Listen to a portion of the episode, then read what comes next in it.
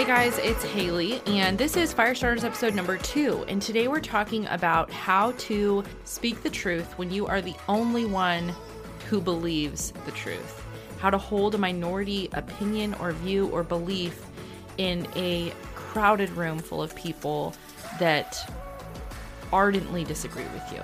Okay, because that's where a lot of us find ourselves these days, more frequently than we used to, more frequently than we did last year.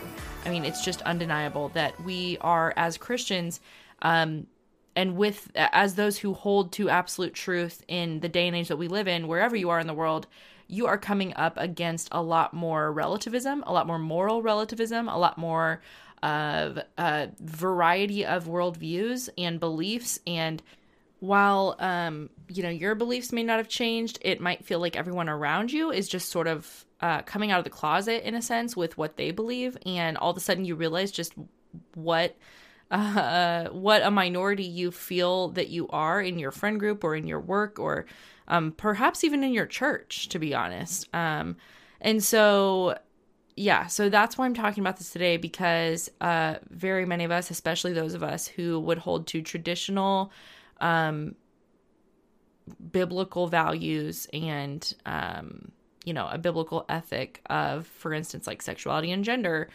we find ourselves in the minority in so many contexts. And so um, i want to talk about how you can how you can stand alone in speaking the truth and having that minority belief um, with with both uh, boldness and grace and um, love as the bible commands us to so, getting into that topic, first off, I think we need to start all the way back in the Garden of Eden. Um, and we need to start with Genesis 3 because uh, this is where absolute truth is known by mankind and where there is total unity between God and man in terms of what what is true about God and what we know to be true about God.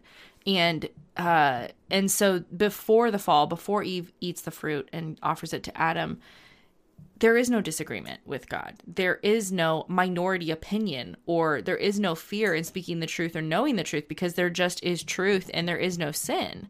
And so there is no deception. Um, there is no division. And and so I just want to you know kind of start there because I think we need to remember that that is how it is supposed to be. And where we see a departure from that in the world is evidence of sin and evidence of darkness and evidence of that lie from the serpent back in the garden that is seeped in and has affected this world and permeated our reality and even permeated the minds of men. So let me read from that. So, right in verse 2 of Genesis 3, the serpent says to Eve, Did God actually say, You shall not eat of any tree in the garden. And the woman says to the serpent, We may eat of the fruit of the trees in the garden, but God said, You shall not eat of the fruit of the tree that is in the midst of the garden, neither shall you touch it, lest you die. So they had been given truth. They had been given absolute truth from the mouth, the very mouth of God. He had told them what was true. And so they all knew Adam and Eve and God. There was absolute unity in understanding of what was true, there was no disagreement. But the minute that the certain serpent introduces this idea of doubting God and questioning God and saying, "Did He really say?"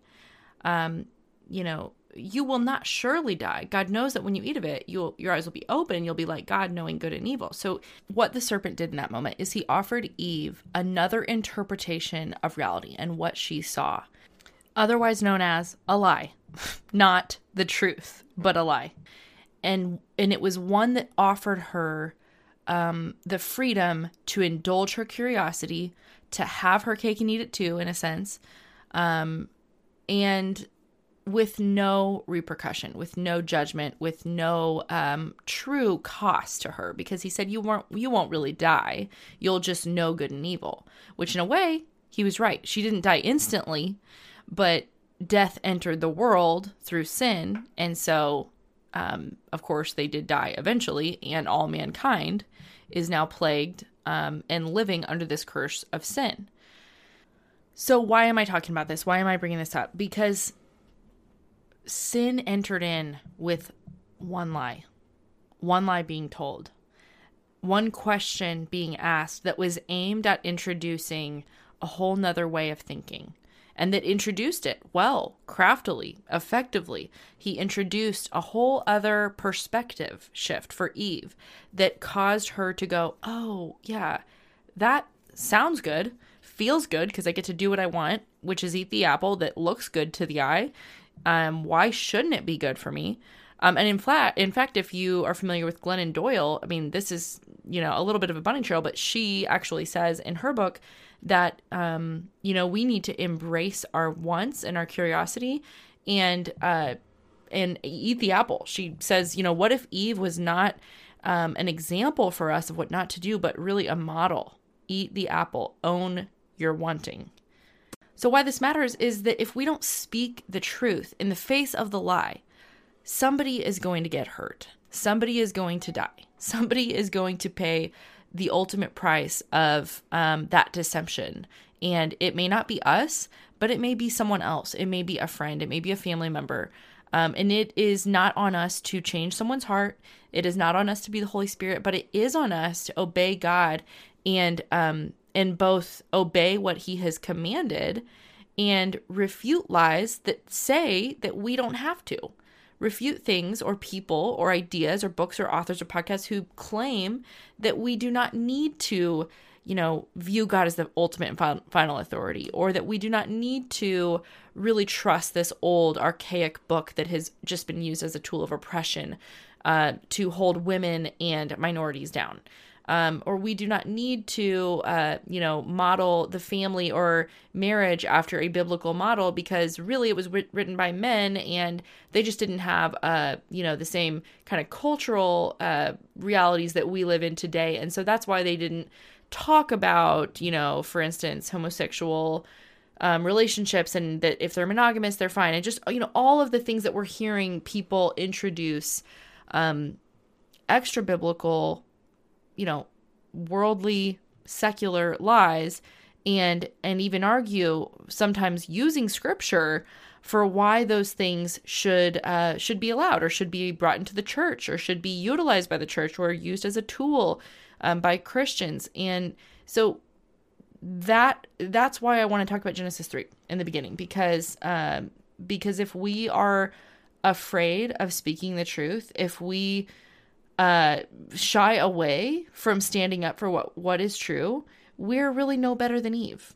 And I'm going to talk about the context and in how we do that because uh, you know it's not just like you go around with a megaphone like screaming declarative statements at everyone all the time. That's certainly not what I believe. That's not what I do. But if we refuse to stand up to the lie that is proffered by the world and proffered by the devil himself, we are just being Eve. And I know so many of us have probably read that story and gone, oh my gosh, Eve, like he just told you not to do that. Are you serious?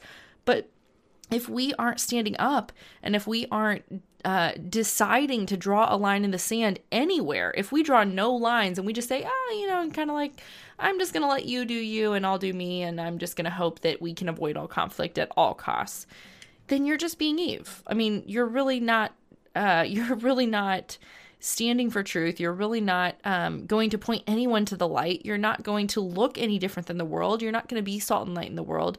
And it's so critical, especially in the, the dark and evil present age that we live in, that we who have the truth, who know the truth, who believe the truth, and follow the way, truth, and the life, share that with other people and share that with a world that is on its way to eternity and an eternity without God. And that is really, truly, that has to be our motivation. That has to be the reason that we care not to be right, not to argue, not to win an argument, not to um, show people up or just kind of look awesome, you know, which rarely is really the case. But um, it has to be because we care about people's souls and we know where they're headed if they don't believe, if they don't um, truly submit to the authority of God and are not changed through the power power of the Holy Spirit and um, and transformed and are not given a heart of flesh and just remain with that heart of stone. So that needs to be our motivation for speaking the truth. Um, again, I'm going to get into the context of that in a few minutes. So just wanted to set the stage there. So I have a few ideas for you guys as far as how to think through any given situation where you are faced with the decision to either stand up and speak truth or to to be quiet or you know remain in the background or whatever just be silent so the first one is glory first you have to ask whose glory are you concerned with um, because we can either speak or be silent out of a wrong heart posture and out of a wrong motivation. So it's not so much that always speaking is always virtuous. No, speaking could be could be wrong. It could be sinful if you're doing it from a wrong heart posture. If your heart is not um, you know, doing it from a place of humility and desire to glorify God, but rather a place uh, a place like, you know, being prideful if you are doing it out of a heart that is prideful and wanting to elevate yourself or you know just assert your um, authority over another human being well that's not going to glorify god. And so glory has to be the first question that we ask. Okay who am i glorifying in this? Um, is god's glory actually the desire of my heart? Is my desire to glorify god and enjoy him forever which is our chief end as human beings? And so Ask yourself are you compelled to either protect your glory or bring yourself glory, or to protect God's glory and bring Him glory? Who are you acting in service of, yourself or God? So, glory is the first thing. The second one is identity. Um, and I have a little acronym for you. It's GIG. It's not cute. It's just GIG, glory, identity, and then goal. So the second one being identity. The question there is who are you empowering to tell you who you are. Because if you've made it past the second question the first question of glory. Okay yeah i do care about god's glory in this. That is that is my motivator because i hear someone saying something that isn't true.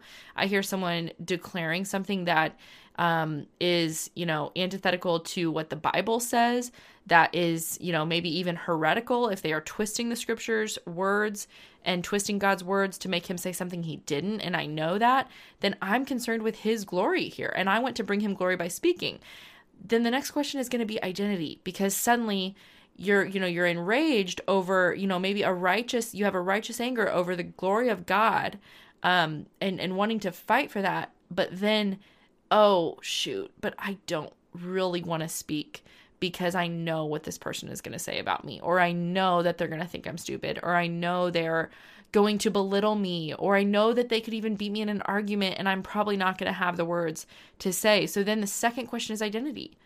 Who are you empowering to tell you who you are? And this is a choice that each of us has to make. This is a choice that we make all the time. We make the decision to empower others to tell us who we are. When we decide to speak or not speak, we make a judgment. We make a um, a split second evaluation of how the audience would would name us, who they would believe us to be, who they would tell us we are in response to what we are thinking of saying, and we decide whether or not we um, want that to be our identity and, and, whether or not we are cool with that or we like that or we are going to feel good with what that person says that we are. So there's so many scriptures um, about identity, and I could read every single one for you. I'm not going to because this would be like an hour and a half long episode, but I will give you a few references to check out. Um, and so you can write these down or, you know, rewind the episode if you want to write those down and just be reminded of who God says you are. Um, Genesis 127, 1 Peter 2 9, Galatians 220, Ephesians 2:10, Philippians 3:20, John 1:12, John 15:16, Colossians 3 1 through 4, and Romans 8:37. Now there's literally hundreds more, but I'm just trying to keep this episode as short as possible, so I'm not going to read them all, but I want to read you a couple of them. Um, Ephesians 2:10 says for we are God's handiwork, created in Christ Jesus to do good works which God prepared in advance for us to do. So we are God's creation. He made us. We were made in Christ for good works. And God has pre- prepared good works for us in advance to do. What if one of those good works is to speak the truth boldly in love in this very situation that you are evaluating? Is this the time? You were made for good works. Don't be surprised if you're faced with the the opportunity to do something good by glorifying God, glorifying your Father in heaven by speaking truth about him, by defending um, the the scripture by saying, actually, I don't think that's what the Bible means at all, or um, actually, I don't think that that glorifies God because He's told us in His Word, you know, X Y Z, whatever, fill in the blank, whatever the context is. Um, we are created for good works, and He's prepared us, um, prepared those works for us in advance, and He is going to equip you to do what He's prepared for you to do. Okay, so um, so that's Ephesians two ten. Um, another one I want to point out is Philippians three twenty. But our citizenship is in heaven, and we eagerly await a Savior from there, the Lord Jesus Christ. We are first citizens of heaven, not of this earth. So our first, um, you know, place that our identity comes from is not as, uh, you know, not our nationality, not as an American or a Canadian or a Ugandan or anything else, but as citizens of the eternal kingdom, of God's kingdom, um, and of Jesus Christ. So, um, let's see. One other one I wanted to read was oh Romans eight thirty seven. No, in all these things we are more than con- conquerors through Him who loved us. So, um, yeah, I feel like those are those are a few really awesome verses to just be reminded of who you are in Christ and your identity in Him when you are faced with the the fear, the reality of that there is real fear of man when we have to speak the truth and stand alone and be the only one who's doing it. And um, these are good to just be reminded of. So uh, re- rewind and write those down, or even just do a quick Google search on Bible verses on identity, and I will link um, the page where I got all those references from in the show notes in case you just want to go click through there and view them there.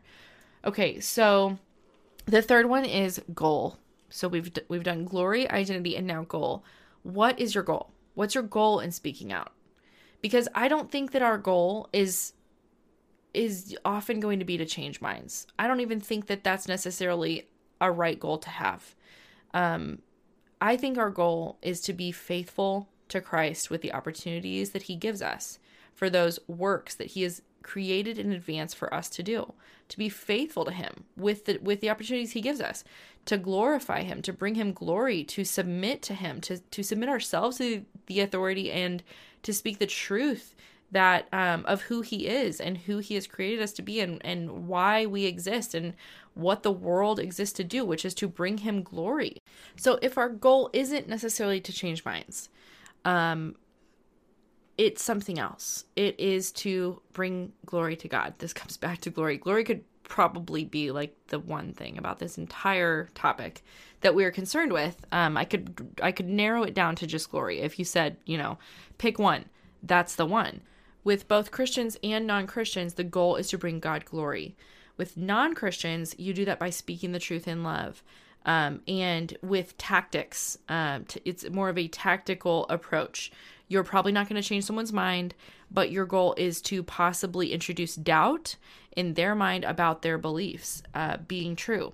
And this is uh, actually possible to do by just asking questions. So sometimes speaking in that context with those who you know do not agree with you, those who you know would not submit to the authority of scripture, it's not going to be effective to just like start shouting and barking Bible verses at them. You need to find out where their worldview, where their system of beliefs has inconsistencies, because it does. If it's not the right one, if it's not biblical, if it's not based in God's truth, then it has to have inconsistencies because God's truth is the only one that is really true. So, your goal is to find out where are those inconsistencies? Where does it contradict itself? Because it does somewhere. And so um, I want to recommend for you to read the book Tactics by Greg Koukl. Uh, he is with the ministry Stand to Reason.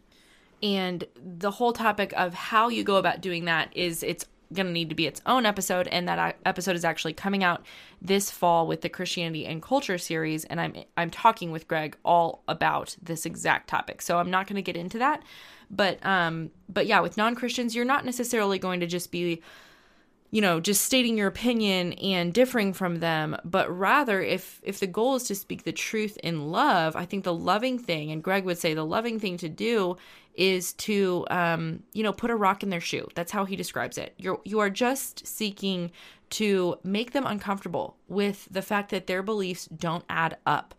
Their two plus two doesn't equal four you know because they're not actually using two or two to add up to four. And so there's always going to be a way that you can find um, and you can use questions to point them to that reality. And so um, so that's the first. And then with Christians, um, the goal is also to speak the truth in love and to glorify God, but we we also have to be concerned with maintaining unity. However, this is not a call to maintain unity at the expense of denying what is true. Because if the Bible tells us to speak the truth and to maintain unity, it's commanding us to do both. And so we have to be able to do both. There must be a way to do both. It's not maintain unity at the expense of truth or speak the truth at the expense of unity. It's both. And so that is a tension that we have to walk in. Um, but Ephesians 4, it well all of Ephesians, but especially um, Ephesians 4 is an amazing book to read to understand kind of the full context of how um, we are called to do this. Now, even if you do this and you do have a right posture and a right heart desire to maintain unity in the body, it doesn't mean that we are guaranteed that unity will be maintained with within every single relationship or person that you're speaking the truth with or to. Because relationships are not one way they're a two-way street and that other person has the choice to either agree to seek to maintain unity or not. And there are many christians today who are opting to just unfollow unfollow unfriend and you know and basically remove or cancel Christians in their lives who don't agree with them anymore. And so that's unfortunate, but we're seeing that happen all over the place. And it has happened to me. So I know that it's painful and I know that it really, really stinks when someone that you care about and even thought was maybe a friend or um, even a close family member shows disdain or hatred for your beliefs just because they are different than theirs or because um, you are disagreeing with them on a topic. But that's happening all over the place. It's it's always happened to Christians. This is not unique to our day and age, although we see so much of it because of our phones, because of social media, and our access to everybody's lives. It's really easy to feel like, oh my gosh, it's it's worse than ever. But this has actually been happening all over the world forever to Christians. And so in some ways I think that's actually comforting to realize, you know what, I'm I'm not that special. I'm not so special in the sense that uh, this is this is some brand new phenomenon. I am entering a great host of witnesses who have gone before me, who have been persecuted for their faith, who have been burned at the stake, who have been crucified on a cross, and one of them is Jesus. So, in in one light, we need to realize where we may be believing that we deserve a better treatment from the world um, than our master. In John 15 20, Jesus tells his disciples, Remember the word that I said to you a servant is not greater than his master. If they persecuted me, they will also persecute you. If they kept my word, they will also keep yours. And so he is is telling them to expect suffering, to expect persecution because of their beliefs, because of their religion, because of the fact that they put their hope in Christ, because they say there is one God, because they claim that Jehovah is the only God and that Christ is the Messiah he was murdered for that. And so, in some ways, we need to uh, dethrone ourselves and recognize the fact that we are not going to receive a better treatment in this life than Christ himself received from the world. We will be hated, we will be persecuted, we will be disliked, we will be unfriended, we will be canceled. We will be told, unfriend me if you don't agree with this, fill in the blank. And we shouldn't be surprised by that. We shouldn't be surprised that darkness hates light. Now, I do want to just give the caveat that we are not supposed to go around trying to create discord or division. That that is not the heart of the believer. That is not the heart of the gospel or the great commission. That's not what Jesus told us to do. We are not here to try to sow seeds of discord. But the truth is that Christ came to this earth and he told us in Matthew 10 that he did not come to be, bring peace to the earth. He was speaking to his disciples. 34, verse 34 says, Do not assume that I have come to bring peace to the earth. I have not come to bring peace, but a sword. For I have come to turn a man against his father, a daughter against her mother, a daughter in law against her mother in law. A man's enemies will be the members of his own household. Anyone who loves his father or mother more than me is not worthy of me. Anyone who loves his son or daughter more than me is not worthy of me. And anyone who does not take up his cross and follow me is not worthy of me. Whoever finds his life will lose it, and whoever loses his life for my sake will find it. So, from the mouth of Jesus Christ himself, the truth does cause division. We are to try to remain unified as the body of Christ, but the truth does cause division, especially among those that are not believers or not true believers, those who are in the church and may be operating as sheep among or wolves among sheep and maybe um, leading the true church astray with lies or deceit or misinterpretation of scripture or misapplication of scripture or twisting of God's words and distortion of truth.